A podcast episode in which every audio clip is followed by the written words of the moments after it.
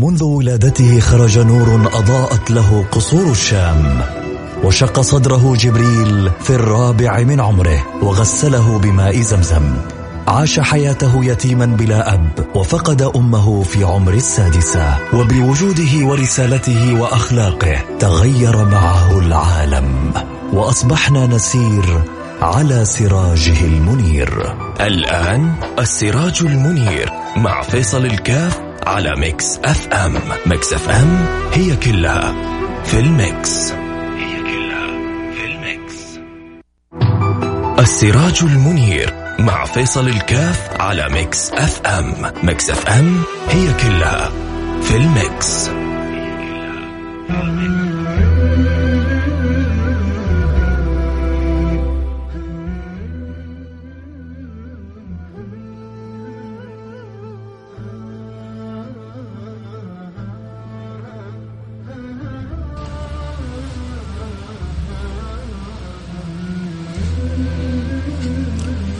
بسم الله الرحمن الرحيم، الحمد لله والصلاة والسلام على رسول الله وعلى آله وصحبه ومن والاه، وأسأل الله سبحانه وتعالى أن يوفقنا وإياكم لما يحب ويرضى، وأن يجعلنا وإياكم ممن يسير على نهج البشير النذير وعلى هديه ذلك الحبيب السراج المنير سيدنا محمد صلى الله عليه وعلى آله وصحبه وسلم، ويوفقنا وإياكم لما يحب ويرضى، نتحقق حقيقة بقول الله سبحانه وتعالى: لقد كان لكم في رسول الله أسوة حسنة لمن يا رب لمن كان يرجو الله واليوم الآخر ومن فينا لا يرجو الله ومن فينا لا يرجو اليوم الآخر، فإذا كان هذا رجاؤنا فبوبتنا إلى ذلك حبيبكم محمد صلى الله عليه وعلى آله وصحبه وسلم. ما أجمل أن تدرك العقول، ما أجمل أن تدرك القلوب عظمة الحبيب المحبوب، منزلة طبيب القلوب سيدنا محمد صلى الله عليه وعلى آله وصحبه وسلم. وبعد إدراك هذه العظمة البحث عن هذه الصلة بهذه المنزلة، لأنه أسعد الناس من كان أقرب الناس إلى سيد الناس حبيبنا محمد صلى الله عليه وعلى آله وصحبه وسلم. وهل يصعب على الإنسان أن يكون في هذا الزمان من أقرب الناس لسيد الناس؟ لا والله، الباب مفتوح، وفتح لنا الباب بكلام سيد الأحباب حبيبكم محمد صلوا عليه، اللهم صل وسلم وبارك عليه وعلى آله وصحبه وسلم، عندما قال: أقربكم مني مجلسا يوم القيامة أحاسنكم أخلاقا. ولا يزال على مر الزمان أناس من حسن أخلاقهم ترى فيهم نور النبوة وأثار النبوة، وهؤلاء من أقرب الخلق إلى رسول الله صلى الله عليه وعلى آله وصحبه وسلم، وإن تباعدت بينهم الأزمان. فتح الباب النبي حرصا علينا ورغبة في تسابقنا إلى تعزيز قيمة ومفهوم وحقيقة الأخلاق التي بها تصلح المجتمعات، لا يضر المجتمعات، ما أضر المجتمعات، مثل زوال القيم، مثل زوال الأخلاق، مثل فساد الأخلاق.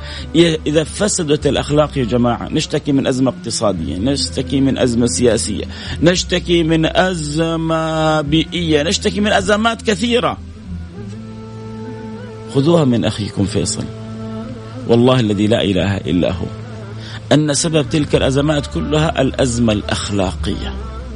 متى ما وجدت الأزمة الأخلاقية انتشرت باقي الأزمات كلها، ومتى ما صلحت القيم الأخلاقية صلحت المجتمعات كلها.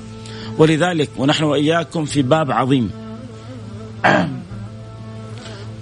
ونحن وإياكم في باب عظيم، باب الشمائل النبوية، ونتكلم فيها عن صلتنا بهذه الشمائل تعلقا وارتباطا وحبا وتحببا إلى هذا الحبيب المصطفى صلى الله عليه وعلى آله وصحبه وسلم، وهو الذي رغبنا وهو الذي حرصنا حتى يكون تعلقنا به أعظم من أي تعلق. تعلق بالحبيب المصطفى ينبغي أن يكون أعظم من أي تعلق. لا يؤمن أحدكم حتى يكون الله ورسوله أحب إليه مما سواهما. فأنا بحاول أسمع الشمائل، أقرأ السيرة، أصلي على النبي، أتبع سننه، أحرص على ما أرسله الله لي من فرائض على لسان حبيبه محمد صلى الله عليه وسلم. ما تقرب عبدي إلي بشيء أحب إلي ما افترضت عليه، رجاء ماذا؟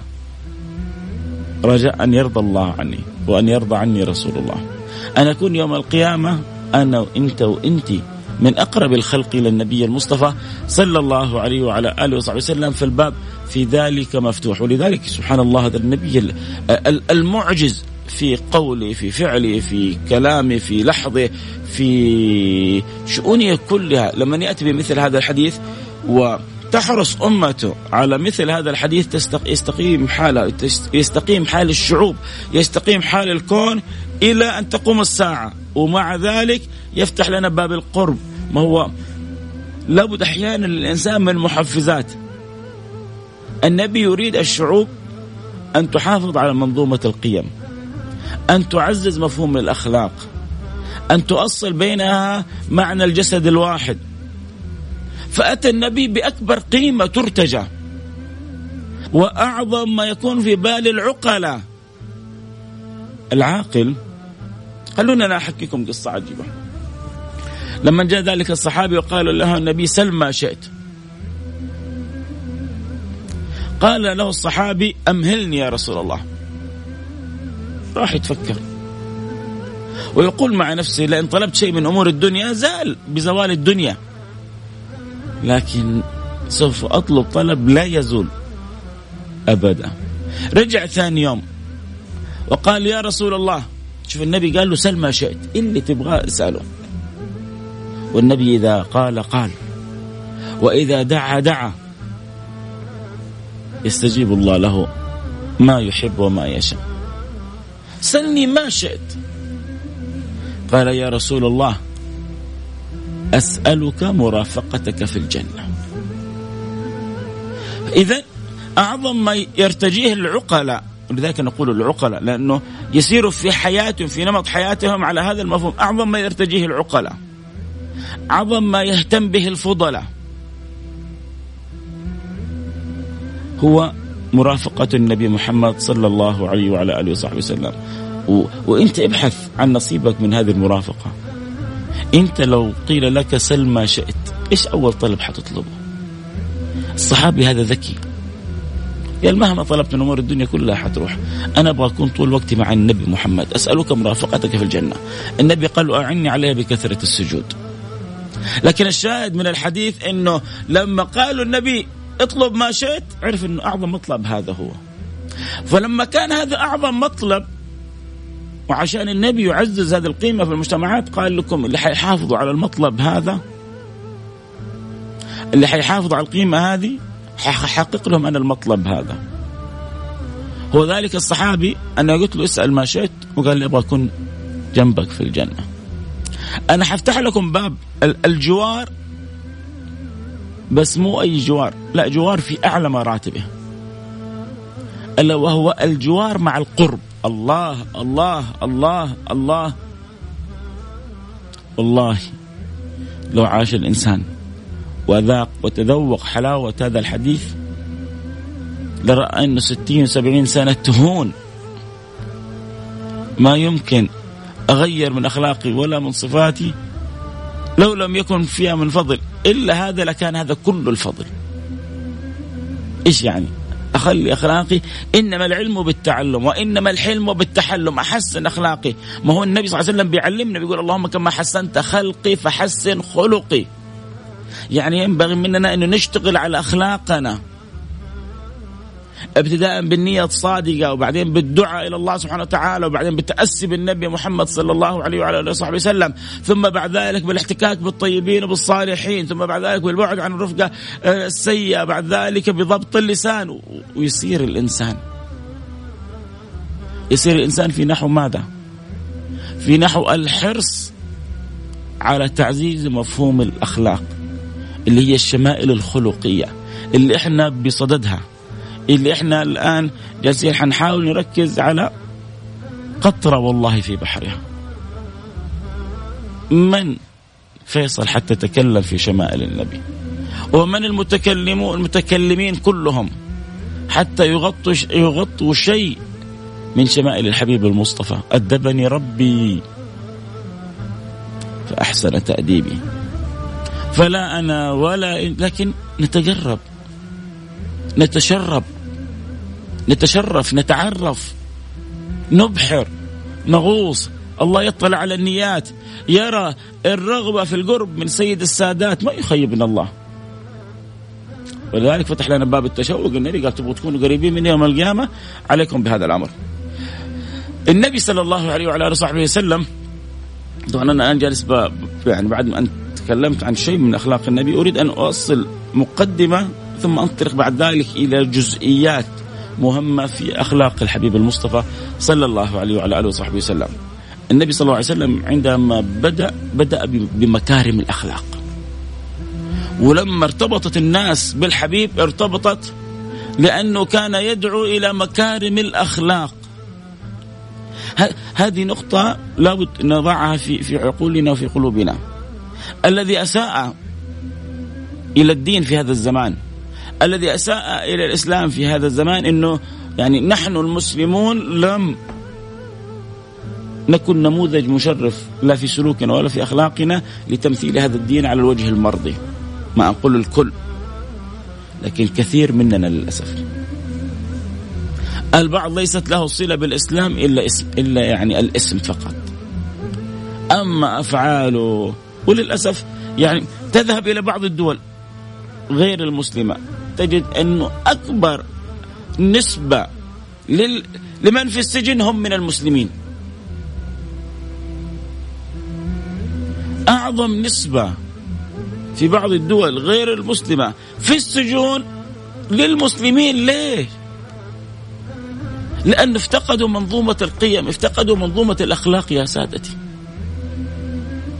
صار الحرام حلال والخطأ صح والغاية تبرر الوسيلة، وإذا وافقها فتاوى من أناس جهلة غير عقلة يحللون الحرام ويبيحون المحظور، وانطلق بعد ذلك في مساوئ الأخلاق وتكون هذه النتيجة.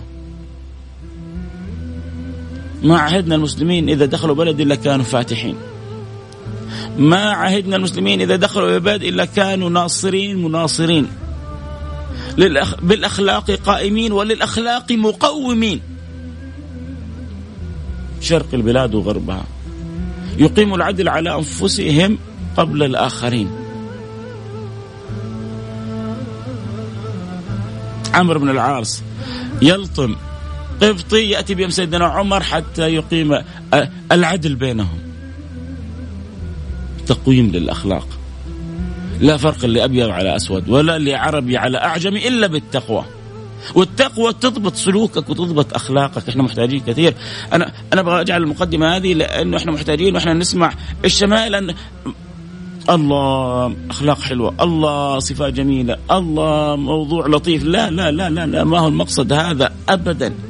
المقصد يا سادتي إن نبحث عن نصيبنا من هذه الأخلاق تحببا وقربا لرسول الله وخدمة لدين الله.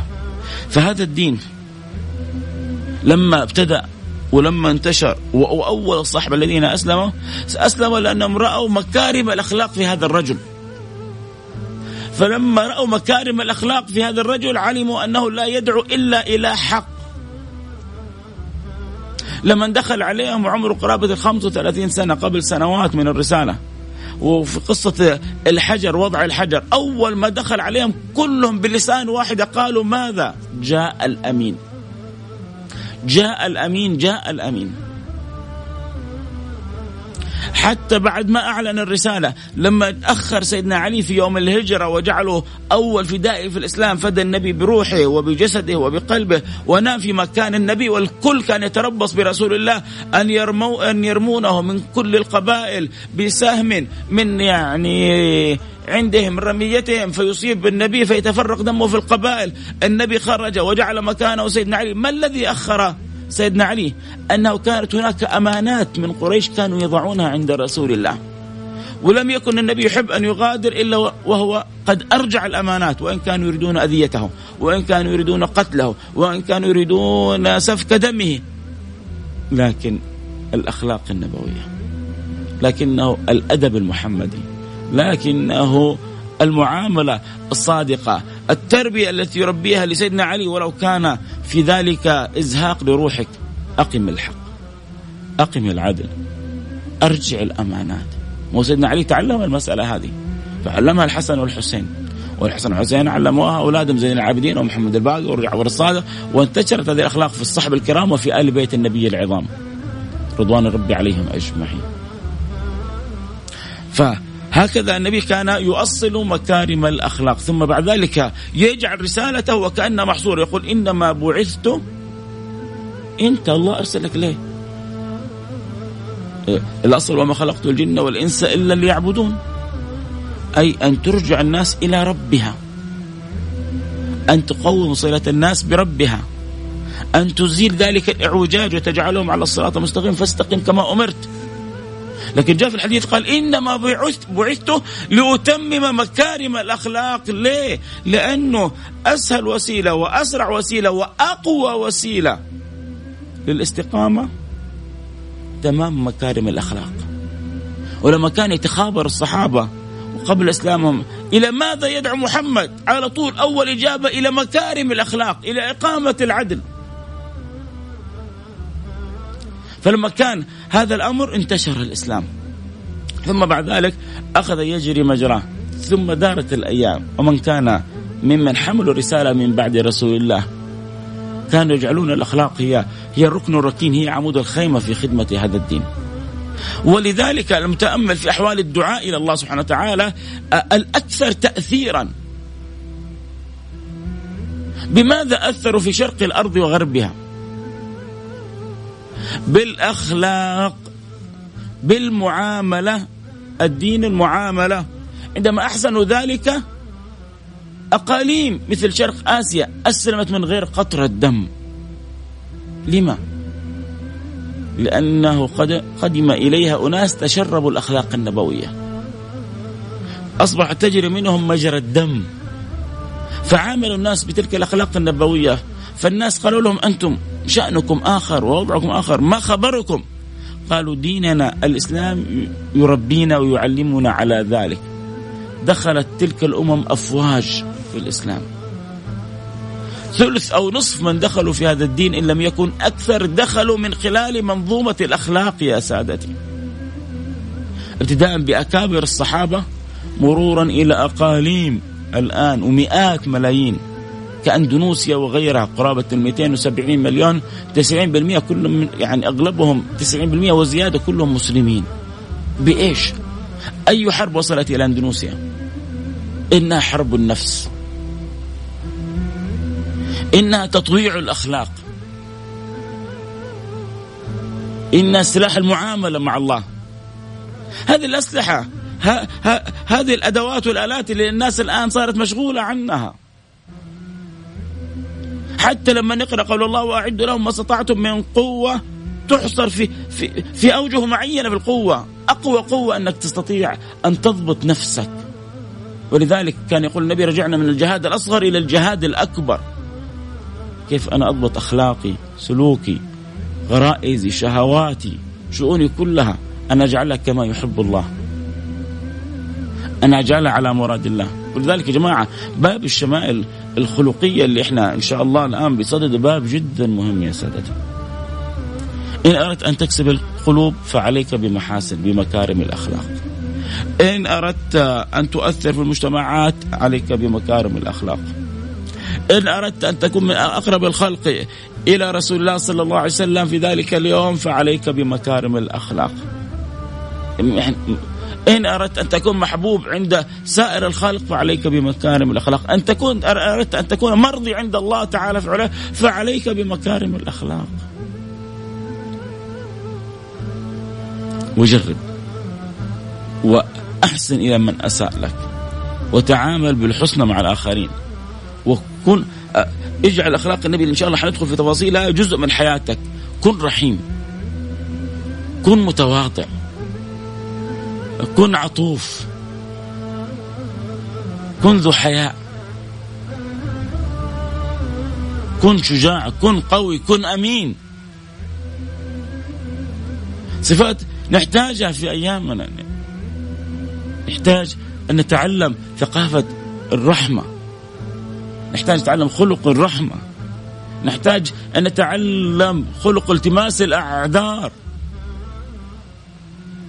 كل واحد فينا صار يتصيد الآخر، كل واحد فينا يصنف الآخر، كل واحد فينا يتهم الآخر. ما كان النبي هكذا صلى الله عليه وسلم، ما كان سبابا ولا شتاما ولا لعانا، كان ما يرضى أنه أحد من أصحابه يكلموا على أحد، كان يقول لهم لا توغروا صدري،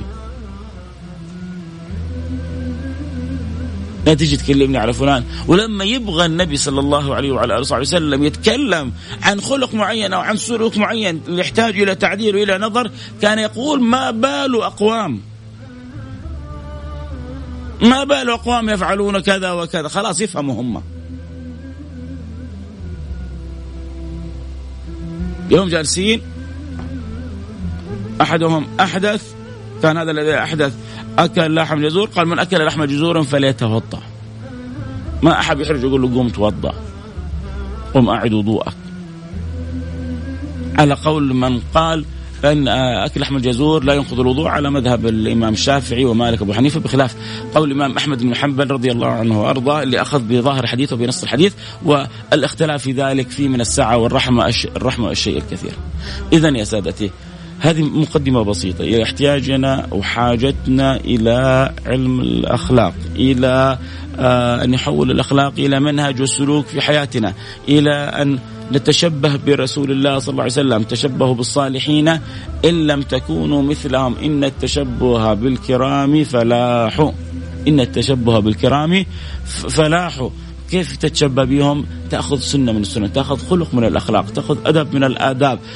هذه تفتح لك بوابة الحب عند الله وعند رسوله. سيقبل أشج بن عبد القيس، يقول له النبي إن فيك خصلتان يحبهم الله ورسوله، الله ورسوله يحبوا لما يروا في عبادهم الأخلاق، تخلقوا بأخلاق الله كما آآ آآ ورد في في الحديث كما جاء وروي عن رسول الله صلى الله عليه وعلى آله وصحبه وسلم، تخلقوا بأخلاق الله. آه يحتاج الواحد مننا أن يأخذ، أنت خذ نصيبك في تحصل فلان، يا أخي يقولون فلان هذا يا أخي كريم، ما بعده عنده من الكرم ما لا يعلم الله، يا أخي هذا إنسان رحيم، قلبه رحيم، يتقاطر رحمة، يا أخي أنا شفت ناس كثير بس مثل هذا ما شفت في تواضعه، يا أخي متواضع هذا، يجلس مع الناس كلها، يتكلم مع الناس كلها، يهش يبش في وجه الناس كلها. إيش التواضع هذا؟ إيش الأدب هذا؟ إيش الأخلاق النبوية هذه؟ فهذا ينبغي أن يكون ديدا فيك. صعب أن تحيط أنت بكل أخلاق النبي صلى الله عليه وسلم، لكن اجعل في خصلة محببة إلى قلبك، عززها في نفسك عشان تأخذ نصيبك من الشمائل النبوية. ونحن الآن لما نسمع ونتابع برنامج السراج المنير، طيب سمعنا سمعنا الشمائل النبوية وسمعنا الأخلاق النبوية، طيب وبعدين؟ أول حاجة، وأنا أرجوكم أرجوكم والله أرجوكم، إنه وإحنا نسمع وإحنا نتابع وإحنا نشاهد، إنه ننوي نقول يا رب الحديث اللي علمنا يا النبي اللهم كما حسنت خلقي فحسن خلقي، نجعله دعاء يومي في حياتنا، ديدا منهج في حياتنا. ليه؟ عشان يصير لنا سير على ذلك الطريق. لما جاءت سيدتنا عائشة تبغى توصف النبي قالت كان خلقه القرآن، يا سلام على حبيبي محمد. ولما أراد الله أن يوصف النبي قال وإنك لعلى خلق عظيم، الوصف الكامل للأخلاق. محمد أوصف لكم إياه صاحب الخلق العظيم. أعظم ما يوصف به النبي أنه صاحب الخلق العظيم. أنت اجعل أعظم نصيب لك في صلتك برسول الله بعد ده ما افترض الله عليك الأخلاق، وأبشر بأقرب مكان إلى رسول الله يوم القيامة. وأظن تستحق مننا هذا البذل وهذا العطاء. حنبدأ إن شاء الله وحنبدأ نتكلم في الشمال النبوية عن النماذج من الأخلاق النبوية، وحنبدأ بإذن الله سبحانه وتعالى في كلامنا عن التواضع وما أحوجنا في هذا الزمان في هذا الوقت، يعني خصوصا إلى أن نعمق مفهوم التواضع بيننا. التع... أتعبنا التعالي، أتعبنا الكبر، أتعبنا الغرور، أتعبتنا صفات وأخلاقيات ما هي لنا يا سادة. محتاجين أن نرجع إلى أصلنا. ليش؟ لأنه والله يعلم وأنتم لا تعلمون، الله يعلم أن هذا فيه الخير لنا. رزقنا الله وإياكم أخلاق النبي وآداب النبي و... و... حسن الصلة بسيرة النبي، حتى يرضى عنا رب العالمين، ونكرم إياكم بكمال الصحبة لسيد المرسلين. اللهم آمين يا رب العالمين. ما زال الحديث بقية، نلتقي على خير. اللهم آمين يا رب العالمين. وصلى الله وسلم على سيدنا حبيبنا محمد وعلى آله وصحبه أجمعين، والحمد لله رب العالمين. هروح فاصل سريع أحبتي، ونبدأ مباشرة معاكم فاصل الكلام في تواضع النبي سيدنا محمد صلى الله عليه وعلى آله وصحبه وسلم، و يمكن ما أعرف أقول من حسن أو من سوء حظكم أن مثل يتكلم في هذا الباب، لأنه من أنا حتى أشرح هذا الباب لأولي الألباب أمثالكم، لكن الله يفتح علي وينطق لساني ويجعل الصدق في جناني حتى نتكلم بالأدب فنرقى أعلى الرتب في الكلام عن من ينال به الأرب سيدنا حبيبنا محمد صلى الله عليه وعلى آله وصحبه وسلم. الله يجعلنا وإياكم من أقرب الخلق إليه، اللهم آمين يا رب العالمين. اللي حبوا يتابعوا طبعا الحلقة حبتي صوت صورة ممكن ينضموا للإنستغرام لايف آت فيصل كاف، الإنستغرام لايف آت فيصل كاف، أو على البيرسكوب آت ميكس إف إم آت ميكس إف إم حتى تفتح بيرسكوب آه تابع البث صوت صورة، أو كذلك على الإنستغرام آه لايف آت فيصل كاف إف إيه آي إس إيه إل كي إيه إف، المجال مفتوح للجميع. آه الله يوفقنا وإياكم لما يحب ويرضى. طبعا الحلقة تبث آه آه الساعة تسعة المساء كل جمعة وسبت. الجزء الأول هذا يبث آه على اقرأ، آه والجزء اللي بعد قليل حيبث آه على اقرأ كذلك، الجزء الأول يوم الجمعة والجزء الثاني يوم السبت الساعة التاسعة مساء. إن الله يوفقنا وإياكم لما يحب ويرضى. هنروح فاصل سريع ونرجع ونكمل الكلام، حيكون جميل لأنه بنتكلم عن تواضع الجميل، عن التواضع الجميل للحبيب الجميل حبيبكم محمد. ففرصة خلال الفاصل نروح نرجع، تدعو من تحبون، تذكروا من تحبون أن يستمعوا إلى سلوك وأخلاق وأدب حبيبكم رسول الله صلى الله عليه وعلى آله وصحبه وسلم. الله يوفقنا وإياكم لما يحب ويرضى. فاصل ونرجع نواصل، خلوكم معنا لا أحد يروح بعيد.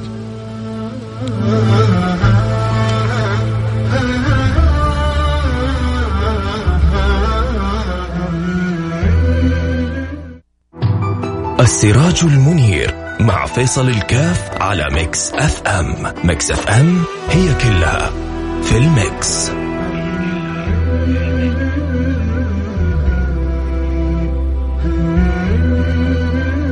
طبعا ذكر الأحبة اللي يحب يتابع الحلقة صوت وصورة يستطيع ينضم لنا الانستغرام لايف آت فيصل كاف والبيرسكوب آت ميكس إف إم. وحلقتنا الآن حتكون حنحاول نعرج على ملامح من تواضع الحبيب المصطفى صلى الله عليه وعلى آله وصحبه وسلم.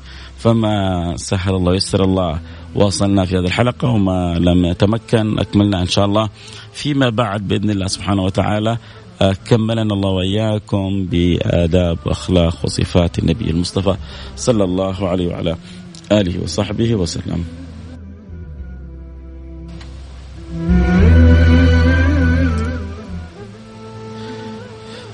بسم الله الرحمن الرحيم، الحمد لله والصلاة والسلام على رسول الله وعلى آله وصحبه ومن والاه. حياكم الله أحبتي في برنامج السراج المنير، البرنامج البرنامج الذي نتذاكر فيه وإياكم أخبار البشير النذير، شمائل البشير النذير، علوم تعلقنا وتربطنا بهذا الحبيب المصطفى صلى الله عليه وعلى آله وصحبه وسلم. نحن وإياكم في باب الشمائل، وتكلمنا بما يسر الله وفتح الله في الشمائل الخلقية، ثم بعد ذلك مررنا مرور الكرام على تعامل النبي، هدي النبي وتعامل النبي صلى الله عليه وعلى آله وسلم في صور متعددة. ثم بعد ذلك دخلنا إلى الباب العظيم، باب مكارم الأخلاق التي جعل النبي صلى الله عليه وعلى آله وسلم رسالته وكأنما محصورة هي في هذا الأمر، لعظم هذا الأمر إنما بعثت لأتمم مكارم الأخلاق.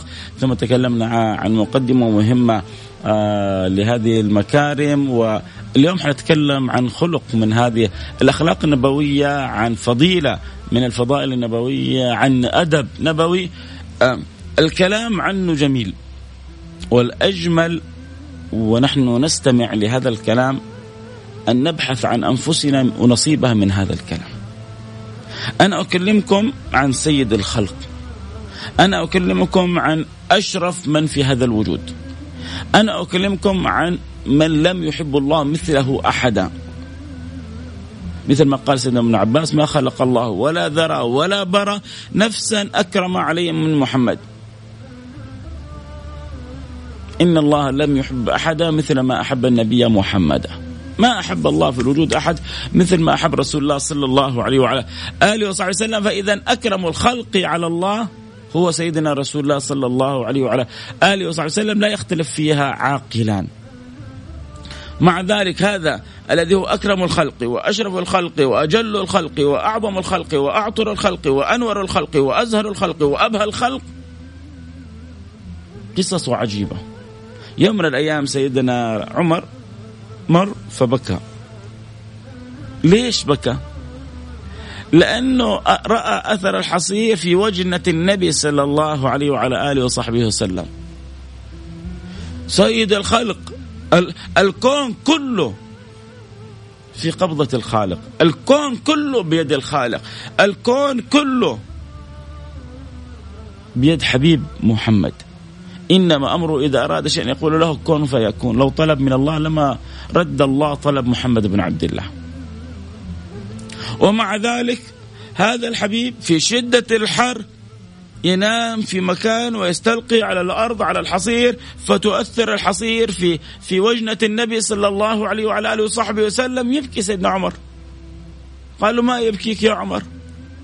قالوا كسرى في ملكه وقيصر في ملكه، كل واحد منهم متنعم، كل واحد منهم بين الخدم والحشم، كل واحد منهم يظلل بالظلال ويبرد عليه ويؤتى الصفحة وترجع الصفحة ويخدم ويعمله.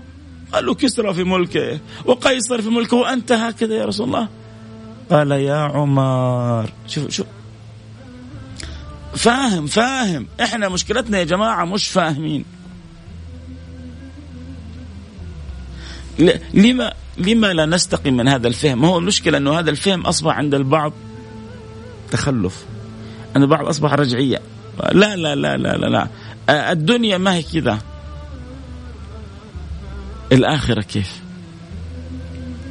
ما هو ناس حاصرة فكرة في الدنيا، إن هي إلا حياتنا الدنيا وما نحن بمبعوثين. هؤلاء يحق لهم يفكروا الدنيا كيف، الدنيا مش ماشية كذا، الدنيا وضعها وشأنها وطريقتها كذا أو كذا، يحق لهم يفكروا كذا، لأنه خلاصتهم في الوجود إن هي إلى حياتنا الدنيا ما نحن بمبعوثين. ما عندهم تفكير آخر. ربي علمنا كيف إيش إنه نعمل. ربنا آتنا في الدنيا حسنة وفي الآخرة حسنة والمهم وقنا عذاب النار. هكذا ينبغي أن أكون. الشاهد قال له يا عمر، وسيدنا عمر متأثر ويبكي، يا عمر مالي ولا الدنيا، يا عمر أما ترضى أن تكون لهم الدنيا ولنا الآخرة؟ ترضى يا عمر ولا ما ترضى؟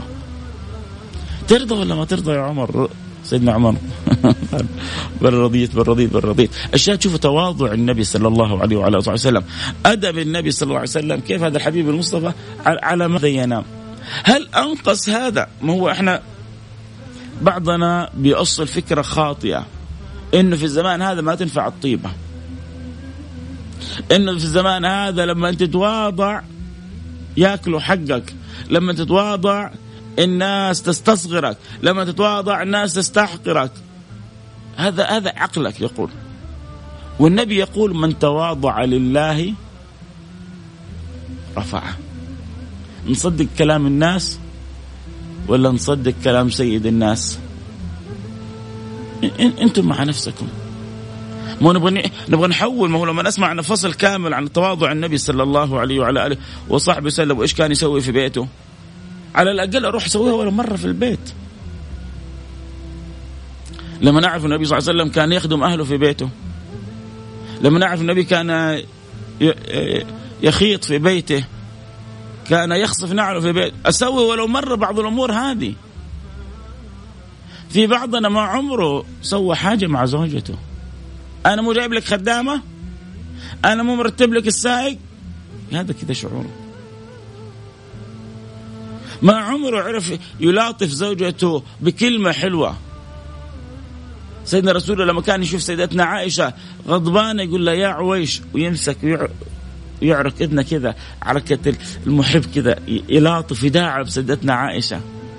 قول يا عائشة اللهم اغفر ذنبي واذهب غيظ قلبي وأجرني من مضلات الفتن. يلا يعلمها الذكر ودعاء وكلمة حلوة يا عويش، ويعطي لها كذا لمسة حنونة من يده إلى وجهها الكريم المبارك. هذه أشياء نسمعها عشان نطبق، مو عشان نستلذ بسماع الأخبار. أوه والله النبي عظيم، عارفين أن النبي عظيم. أوه والله هذه صفات كبيرة، عارفين أنها صفات كبيرة. أنت نصيبك منها خذ عشرة بالمئة عشرين بالمئة ثلاثين بالمئة اللي تقدر عليه. لكن لا ترضى نفسك انك تخرج من, من هذا السماع كله بلا شيء. سمعنا كيف كان النبي صلى الله عليه وسلم. هل هل نقص هل نقص من قدر النبي انه بات ايام وهو جائع؟ هل نقص من قدر النبي انه نام على الحصير؟ هل نقص من قدر النبي كما ذكر ذلك البزار انه كان يحمل التراب حتى يكاد لا يرى بياض ابطه من شده يعني ما اصابه من التراب؟ الصحابه كانوا ينقلون التراب وكان ينقل معهم التراب. رسول الله رسول الله نبي الله نبي الله هو هو طبيعته كذا. الحبيب المصطفى طبيعته كذا. يوم من الايام يعني قال لهم ناتي بشاه، واحد قال انا اجيب الشاه، الثاني قال انا اسلخها، الثالث قال انا اذبحها، الرابع قال انا اقطعها، الخامس قال انا اطبخها. النبي صلى الله عليه وعلى اله وسلم قال وانا اجمع الحطب. لا لا لا لا حبيبنا رسول الله، نور قلبي نور عيني، انت تجلس مكانك نجيب لك كل حاجه. قال لا، ان الله لا يحب أن يرى أحدا مميزا بين أصحابه، وأنا لا أحب أن أكون مميزا بين أصحابي. الواحد في زمن هذا يحب يبغى يجلس، يبغى فلان يخدمه وعلان يخدمه وهذا يسوي له وهذا يشيله وهذا أوه. ولو يشوف الناس المنظر هذا كمان يستلذ ويطير من السعادة، يتمنى شو الناس تشوفه وفلان كيف يخدمونه وعلان كيف يسوي له. النبي يقول أكره أن أكون مميزا بين أصحابي، إن الله لا يحب أن يرى العبد مميزا بين أصحابه. تواضع النبي صلى الله عليه وسلم، بس هو تواضع نحتاج أن نعيشه في حياتنا. مو عشان أنا صرت مدير أتعالى على اللي حولي، مو عشان أنا صرت تاجر وغني أشوف نفسي على الفقراء. هذا يدخلنا في إيش يا ساداتي؟ نحن لما نتكلم عن التواضع، وأول حاجة حنتكلم عن تواضع النبي صلى الله عليه وسلم. الله سبحانه وتعالى إيش أمر نبيه؟ الله بيقول للنبي واخفض جناحك لمن اتبعك من المؤمنين، واخفض جناحك لمن اتبعك من المؤمنين.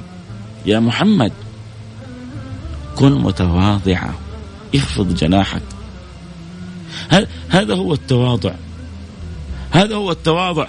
الأدب انكسار القلب. ابن القيم يقول التواضع انكسار القلب لله، وحسنه خفض جناح الذل والرحمة لخلق الله. انكسار القلب لله وخفض جناح الذل والرحمة لسائر خلق الله. رحيم مؤدب. التواضع ألا ترى لنفسك شيئا على الآخرين، أن لا تتعالى. يقابل التواضع الكبر بسكون الباء، لأن إذا فتحت الباء صار الكبر من يعني من تقدم السن، فالكبر بسكون الباء. الكبر بطر الحق وغمط الناس كما عرف النبي صلى الله عليه وسلم الكبر.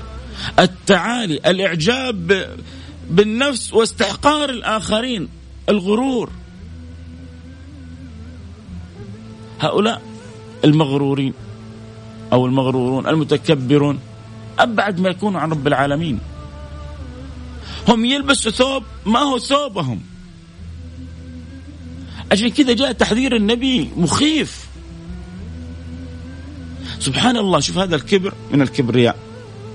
الكبرياء يليق بمن يليق به ولا يليق بمن لا يليق به. كيف يعني؟ حافصل لك الآن في حديث عن النبي صلى الله عليه وسلم، في الحديث القدسي عن الحق: الكبرياء ردائي والعظمة إزاري، فمن نازعني فيهما أدخلته النار، فمن نازعت فيهما قصمته ولا أبالي. الكبرياء والعظمة يليقون بالله سبحانه وتعالى، والتواضع والعفو والتذلل يليق بالمؤمن. فلما تلبس ثوبك انت تصبح على الصراط المستقيم. طب لما تخرج من ثوبك تلبس ثوب الكبر، أول حاجة طريقة حق هذا ما تعرفه. سأصرف عن آياتي الذين يتكبرون في الأرض بغير الحق. سأصرف عن آياتي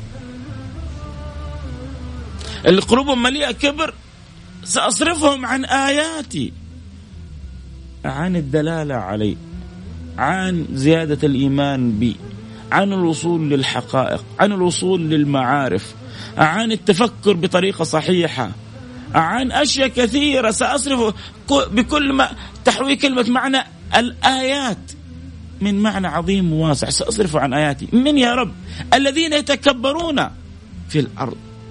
ليه؟ إيش يلبسك الثوب هذا؟ عشان عندك مليون في الحساب؟ عشان راكب سيارة؟ أغلب الناس ما عندها سيارة.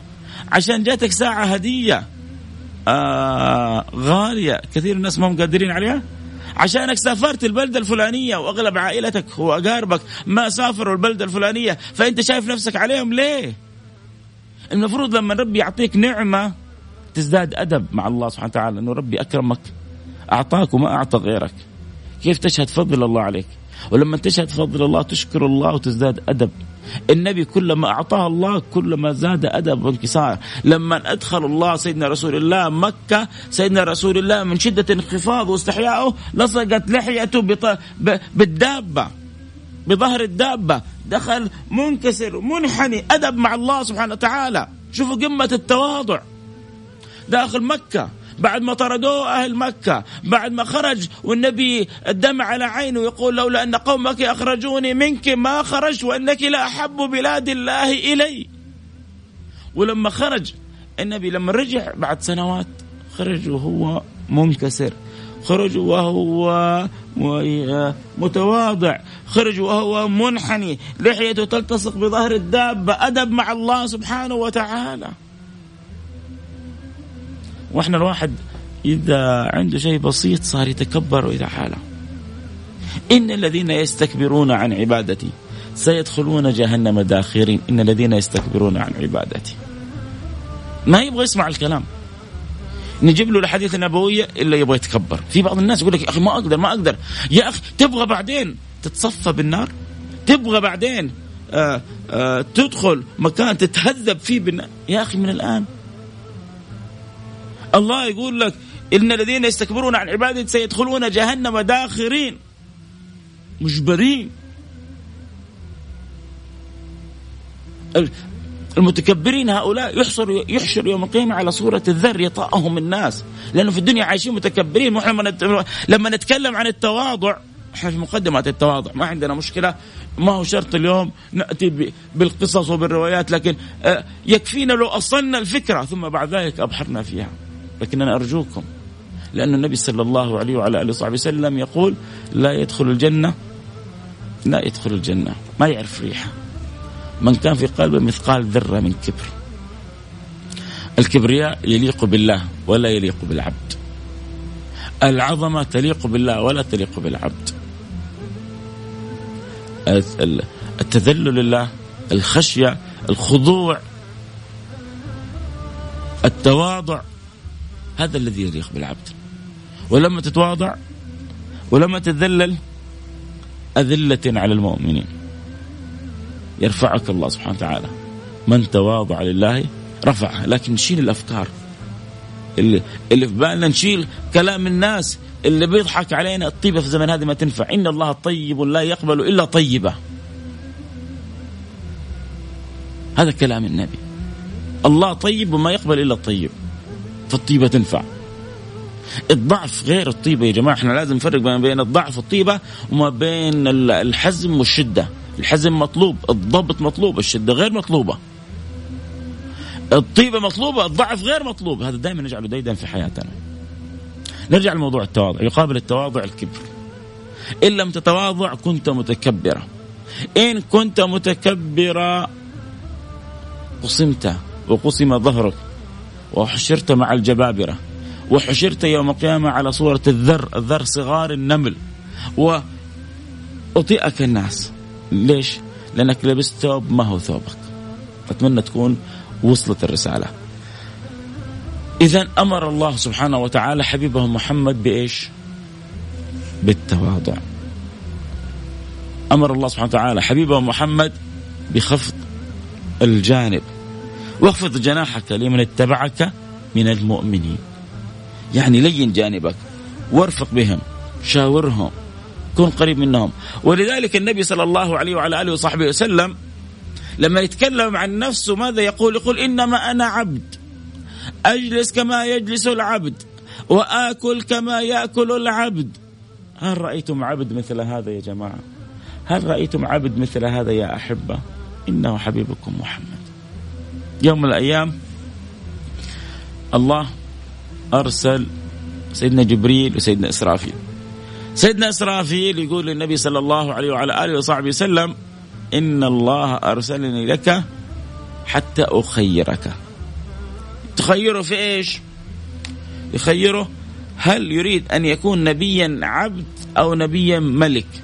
ما بين إن الله أرسلني حتى أخيرك، ما بين أن تكون نبيا ملكا أو نبيا عبدا. وهنا الحال يختلف، النبوة حاصلة حاصلة في الاثنين، فلا تظن أنك لو اخترت أن تكون نبيا ملكا أنه حينقص قدرك أو مقدارك أو شيء من منزلتك، لأنه أنت نبي نبي ولك بعد كده أن تختار أن تكون نبيا عبدا في حالة المسكنة. ما هو بيقول اللهم اجعلني مسكينا واحشرني في زمرة المساكين، أو نبيا ملكا هب لي ملكا لا ينبغي لأحد من بعدي. ما هو سيدنا سليمان طلبها وما أنقصت من قدر سيدنا سليمان، ولكن اختيار النبي أعلى من قدر النبي فوق سائر الأنبياء. سيدنا رسول الله يقول فنظرت إلى جبريل. شوفوا شوفوا هذا يا جماعة عدد والله دروس، مع أنه النبي يقدر يختار من غير سيدنا جبريل، لكن إيش المانع؟ أحد حولي ممكن يفيدني، إيش المانع أني أستفيد منه؟ إيش المانع أني أتلقى عنه؟ إيش المانع إيش المانع أني أستأنس برأيه؟ في ناس متكبرين ما يحبوا يشاوروا أحد ولا يأخذوا برأي أحد ولا يلجأوا لأحد. ليه؟ الله يقول للنبي وشاورهم في الأمر. هذا أدب، هذا تربية على التواضع، حتى لو كنت أنت أعلمهم، حتى لو كنت أنت أفضلهم، حتى لو كنت أنت أكثرهم معرفة. الله يقول للنبي وشاورهم في الأمر. ما هو عيب أنك تشاور؟ لما تشاور أصحابك تربيهم، لما تشاور أصحابك تطور فكرهم، لما تشاور أصحابك تنمي أركان المعرفة والإدراك عندهم، لما تشاور أصحابك تكسب قلوبهم. الفائدة وفائدة في, مشا... في... في هذا الأمر. لكن المتكبر ما يقدر، متعالي متغطرس شايف نفسه على الناس. سيدنا رسول الله يرتب أمر في غزوة بدر، يجي له سيدنا الحباب المنذر، أهو أمر من عند الله فنأخذ به أمر الرأي والمشورة؟ قال له الرأي والمشورة. قال له نروح لل... عند البئر أحسن. أنت تعلمني؟ إن أنا اللي دخلتك الدين الله، أنت تفهمني؟ إيش أنت مين تكون؟ لا لا، على طول طبق النبي صلى الله عليه وسلم الرأي والمشورة. قول اللي عندك. أعطاه الرأي، أخذ به مباشرة. رسول الله تواضع، أدب. إن الله أرسلني لك حتى أخيرك، إن شئت أن تكون نبيا ملكا أو نبيا عادل. طب إيش يترتب على نبيا ملكا؟ هو بيقول لعائشة، بيوضح له ملمح، بس ملمح واحد من ملامح أن يكون نبيا ملكا. قال فنظرت إلى جبريل فأشار لي بيده أن تواضع، فاخترت أن أكون نبيا عبدا. الله سيد العبيد. ما هو أعظم ما مدح به النبي إيش؟ سبحان الذي أسرى بعبده. أعظم ما مدح به رسول الله صلى الله عليه وسلم في القرآن الكريم سبحان الذي أسرى سبحان الذي أسرى بعبده ليلا من المسجد الحرام إلى المسجد الأقصى. ليه؟ لأن الله وصف فيها نبي محمد بالعبودية الكاملة. اخترت أن أكون نبيا عبدا. يقول سيدنا عائشة رسول الله صلى الله عليه وسلم ولو قلت نبيا ملكا ثم شئت لصارت معي الجبال ذهبا. ملمح هذا، هذا مش كل شيء، هذا ملمح يبين لها مفهوم نبيا ملكا. الحال بيكون مختلف. هذا اللي, اللي مات وما شبع من طعام يومين متتاليين، هذا اللي ربي اختاره وما كان يوقد في بيته بالشهور نار، هذا الذي كان يربط على بطنه الحجر. لو اختار نبيا ملكا لسيرت الجبال معه ذهب، يقول سيدتنا عائشة ولو اخترت نبيا ملكا وشئت لسيرت معي الجبال ذهبا. ملمح من ملامح نبيا ملكا، اختار أن يكون نبيا عبدا. قال أشبع يوم فأشكر الله على نعمه، أجوع يوم فأصبر على قضاء الله، إنما أنا عبد، آكل كما يأكل العبد وأجلس كما يجلس العبد. هكذا يذكر الحبيب المصطفى صلى الله عليه وعلى آله وصحبه وسلم. ما زال الحديث بقية، ما زلنا متواصلين في الكلام عن تواضع سيدي رسول الله. ذكرنا مقدمة في الأخلاق، ذكرنا مقدمة في أهمية التواضع، آه ذكرنا ضرورة أن نخلع عننا ثوب الكبر، فلا الكبرياء رداؤنا ولا العظمة إزارنا. هي هي تناسب الحق سبحانه وتعالى، ومن نازع فيهم الحق أدخله النار، من نازع فيهم الحق صمه ولا يبالي. إيش ثوبنا إحنا؟ ثوبنا ما لبسه رسول الله، ولباس التقوى ذلك خير. ثوبنا التواضع، ثوبنا الأدب مع الله سبحانه وتعالى، ثوبنا التذلل بين يدي الله، ثوبنا التذلل للمؤمنين، أذلة على المؤمنين، ثوبنا أن نكون قريبين، أن لا نتعالى، أن لا, لا, لا نرى لنفسنا شيء على أحد حتى على أنفسنا. ملأ الله قلوبنا أدب وتواضع، وخلقنا بأخلاق رسول الله. ما زال يعني في باب التواضع يحتار الواحد إيش ينقل لكم من أخبار النبي صلى الله عليه وسلم. تعاملوا مع زوجاته، تعاملوا مع أصباطه، تعاملوا مع أصحابه، أه، تواضعوا وتذللوا بين يدي مولاه، بكاء صلى الله عليه وعلى آله وصحبه وسلم. تتخيل تجي أمه في الطريق، يعني أنت أنت الآن لو جاء واحد وقفك في الطريق يقول لك أبغاك ضروري الآن وأخذك معايا، ويأخذك ساعة ساعتين ثلاثة عشان عنده موضوع في باله، يا عمي أنا فاضيلك، يا عمي أنا لا مشغول. كانت الأمة تأخذ بيد رسول الله فلا يتركها حتى يقضي لها حاجتها. مثال من أمثلة كثيرة تحير بالرأس، كلها إن شاء الله حنتواصل ونفصل فيها قدر المستطاع فيما يقبل علينا من الحلقات. لكن المهم نسأل الله سبحانه وتعالى أن يخلقنا بأخلاق سيد السادات. إنه في قلوبكم واصدقوا في النية، واحرصوا على نموذج الأخلاق العام، وتشبثوا بخلق من الأخلاق، واجعلوه ديدا وسيمة فيكم.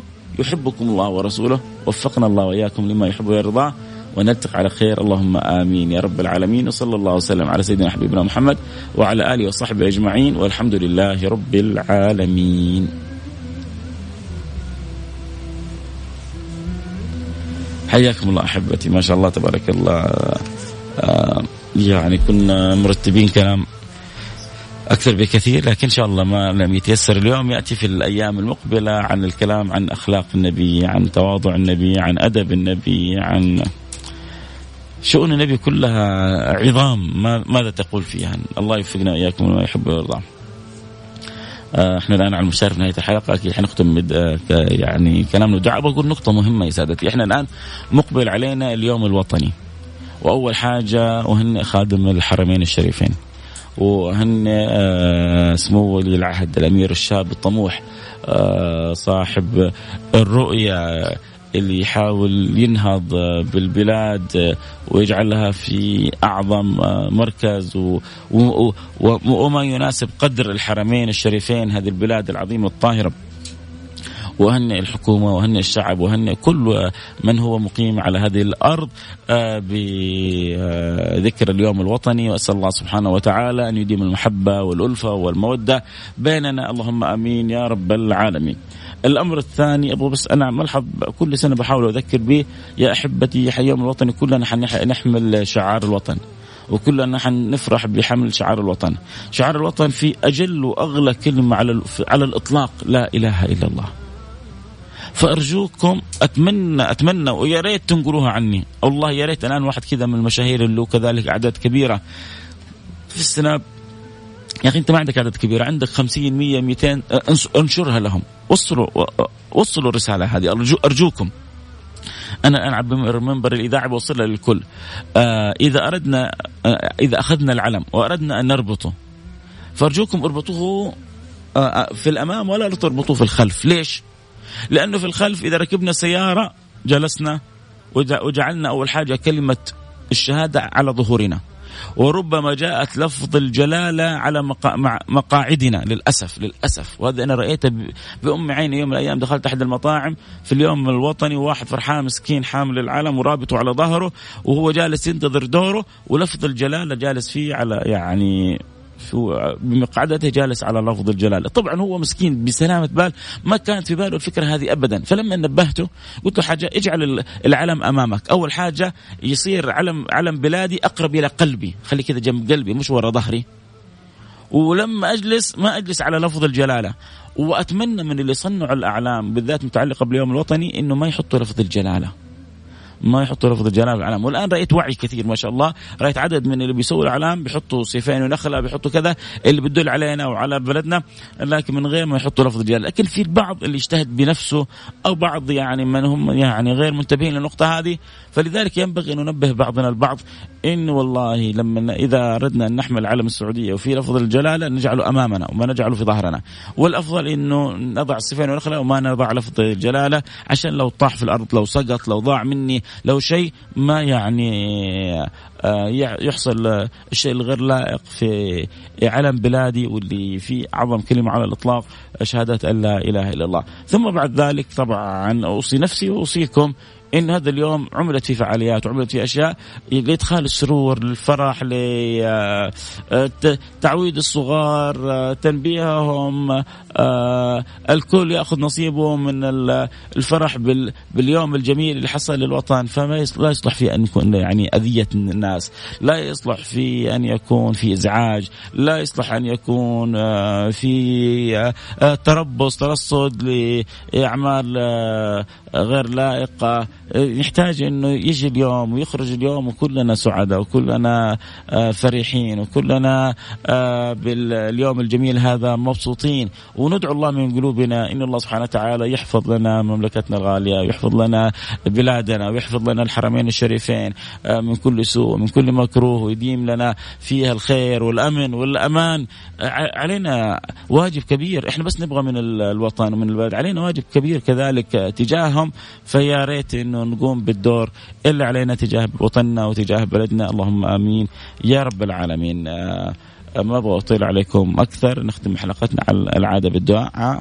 أكرر تهنئتي لخادم الحرمين الشريفين لسمو ولي عهده سمو الأمير الشاب الطموح محمد بن سلمان، وفقه الله لكل ما فيه الخير للعباد والبلاد، للشعب، للحكومة، لكل من يقيم على هذه البلد. وأدام الله أفراحنا وأدام الله أيامنا الجميلة، وحفظنا الله وإياكم وسائر بلاد المسلمين من كل مكروه. اللهم آمين يا رب العالمين. بسم الله الرحمن الرحيم، الحمد لله رب العالمين، اللهم صل وسلم على سيدنا حبيبنا محمد وعلى آله وصحبه أجمعين. اللهم يا أكرم الأكرمين ويا أرحم الراحمين، اللهم أسألك أن تهدينا وأن تصلحنا وأن تنور قلوبنا وقوالبنا وأن تردنا إليك مردا جميلا. اللهم اهدنا فيمن هديت وعافنا فيمن عافيت وتولنا فيمن توليت وبارك لنا فيما أعطيت وقنا برحمتك واصرف عنا شر ما قضيت، فإنك تقضي بالحق ولا يقضى عليك. اللهم أرنا عجائب كرمك وجودك وفضلك ورحمتك بنا يا رحيم ويا رحمن يا حنان يا منان يا ذا الجلال والإكرام، يا من لا تخيب من دعاك ولا ترد من رجاك. نسألك أن تقبلنا وأن تردنا إليك مردا جميلا. نسألك أن تصلح لنا أحوالنا وأخلاقنا وصفاتنا وأدابنا ومعاملاتنا، وأن ترحمنا برحمتك الواسعة إنك أرحم الراحمين. اللهم من يريد ببلادنا سوء ومن يريد ببلادنا مكروه فاصرفه عنا، واحفظ لنا بلادنا بالحفظك التي تحفظ به خاصة من تحب. اللهم إن سيدنا إبراهيم دعا لنا ربي ربي اجعل هذا بلدا آمنا، ربي اجعل هذا بلدا، إذ قال إبراهيم ربي اجعل هذا بلدا آمنا. اللهم فأدم علينا بركات دعوة سيدنا إبراهيم في سائر أمورنا وأنت راضي عنا يا رب العالمين. اللهم اصلح الراعي والرعية واصلح الأمة المحمدية. اللهم احفظ لنا خادم الحرمين الشريفين، ووفقه لكل ما تحب وترضى، ووفقه لي العهد لكل ما فيها الخير للعباد والبلاد، وارزقهم البطانة الصالحة، واجعل في من حولهم الصدقة والإخلاص لخدمة العباد والبلاد على الوجه الذي يرضيك يا رب العالمين، وارحمنا وارحمهم برحمتك الواسعة. اللهم من يسمعني في هذه الساعة ولا حاجة فاجعلها ساعة قضاء للحوائج، وسع لنا في أرزاقنا، واقضي عنا ديوننا، واشفنا من جميع أمراضنا، وتب علينا توبة نصوح طاهرنا بها قلبا وجسمنا وروح. اللهم نسألك توبة قبل الموت، وشهادة عند الموت، ومغفرة بعد الموت، وعفو عند الحساب، وأمان من العذاب، وارزقنا الجنة، وارزقنا النظر إلى وجهك الكريم في أعلى مراتب التوفيق وأنت راضي عنا، وافتح لنا أبواب القبول، وبلغنا المأمول وفوق المأمول، وارزقنا كمال الصلة بالحبيب الرسول، واجعلنا من أقرب الخلق إلى حبيبك محمد. حسن أخلاقنا يا رب، حسن أخلاقنا يا رب، حسن أخلاقنا حتى نكون من أقرب الخلق إلى سيدي رسول الله صلى الله عليه وسلم. أقربكم مني مجلسا يوم القيامة أحاسنكم أخلاقا. اللهم أمين يا رب العالمين. اللهم نسألك يا رب العالمين كل صاحب هم أن تفرج همه، كل صاحب ضيق أن تفرج ضائقته، كل من يبحث عن وظيفة أن تيسر له وظيفته، كل من يبحث عن زوجة أن تيسر له زوجة صالحة غاية في الجمال والخلق، كل من تبحث عن زوج لها أن تيسر لها الزوج الطيب الذي يصونها ويحفظها ويسعدها، وكل من تزوج ويبحثون عن الذرية الصالحة كن لهم واعنهم واخرج منهم الكثير الطيب والذرية الصالحة. اللهم لا تقفنا على عسر، واجعل أمرنا كله يسر، وارضى عنا بما ترضى لي عن خاصة تحب، اجعلنا عندك محبوبين، واجعلنا عندك مصطفين، واجعلنا عندك مخلصين مخلصين، واجعلنا عندك مقبولين، واجعلنا عندك محفوظين، واحفظنا بحفظك الذي تحفظ به عبادك المخلصين المخلصين. إن عبادي ليس لك عليهم سلطان، اجعلنا منهم يا رب العالمين، وارحمنا برحمتك الواسعة إنك أرحم الراحمين. أحسن خاتمتنا وأنت راضي عنا، واجعل آخر كلامنا من الدنيا لا إله إلا الله، حيث أخبرنا حبيبك محمد فقال من كان آخر كلامه من الدنيا لا إله إلا الله دخل الجنة. اللهم اجعلنا كذلك، وبلغنا ما هنالك، واسلك بنا أعظم المسالك، ولا تجعل فينا ولا معنا ولا من بيننا ولا من حولنا شقيا ولا هالك، وارحمنا برحمتك الواسعة إنك أرحم الراحمين. نلتقي على خير. كنت معكم أحبكم فيصل الكاف. أه اللي يحب يتابع البرنامج هذا في المساء على قناة اقرأ الساعة التاسعة كل جمعة وسبت. أه ذكروا كل من تحبه تابع الحلقة كذلك في المساء. اللي يحب يتابع الحلقة الآن بعد ما ننتهي بعد قليل، البث حيكون موجود على الانستغرام لايف @فيصل كاف لمدة يوم كامل، وعلى البيرسكوب @Mix إف إم. ما شاء الله إلى ما يشاء الله. في أمان الله. السلام عليكم ورحمة الله وبركاته. سامحونا على رداءة الصوت إن كانت يعني في الصوت رداء، فقمت يعني حاولت أه أن أتجا أن أحسن صوتي قدر المستطاع، لكن يعني البحة لازمتني اليوم، فإن شاء الله ما أكون أزعجتكم. في أمان الله.